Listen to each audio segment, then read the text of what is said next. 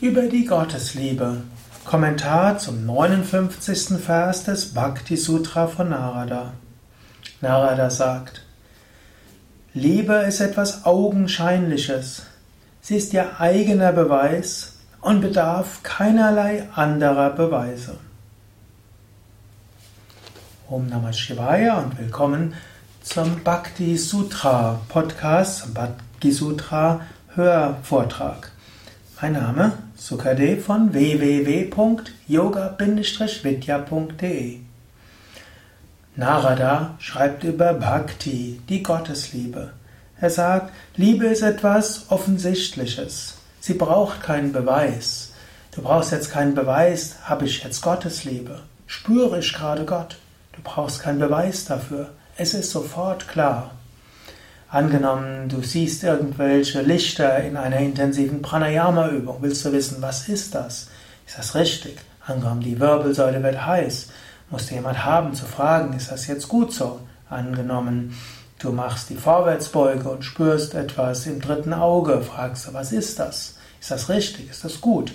Das brauchst jemand, der dir das sagt. Die Gottesliebe ist offensichtlich. Du spürst entweder Gott oder du spürst Gott nicht. Du erfährst Gott oder auch nicht. Du kannst dich an Gott wenden und Gott antwortet. Wenn die Antwort da ist, ist sie offensichtlich. Natürlich, du kannst auch Stimmen hören und die Stimmen sind nicht immer Gott. Du kannst Visionen haben, sie sind nicht immer Gott. Aber die Liebe, die du spürst, die ist offensichtlich. Sie braucht keines anderen Beweises. Deshalb ist Bhakti einfacher als andere Wege, das sagte Narada im 58. Vers. Die Gottesliebe ist in sich selbst sofort evident und sie ist auch Belohnung in sich.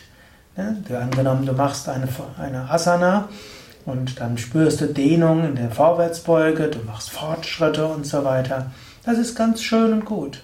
Aber worum es ja eigentlich geht, ist die Gotteserfahrung. Natürlich auch in den Asanas machst du die Gotteserfahrung. Im Pranayama machst du Gotteserfahrung. In der Meditation machst du Gotteserfahrung.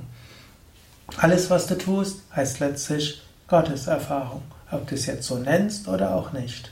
Und im Bhakti-Yoga ist es die Liebe von Anfang an.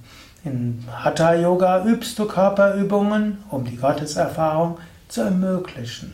Im Pranayama hältst du die Luft an, um die Gotteserfahrung zu ermöglichen. Im Karma-Yoga dienst du verhaftungslos, um die Gotteserfahrung zu ermöglichen.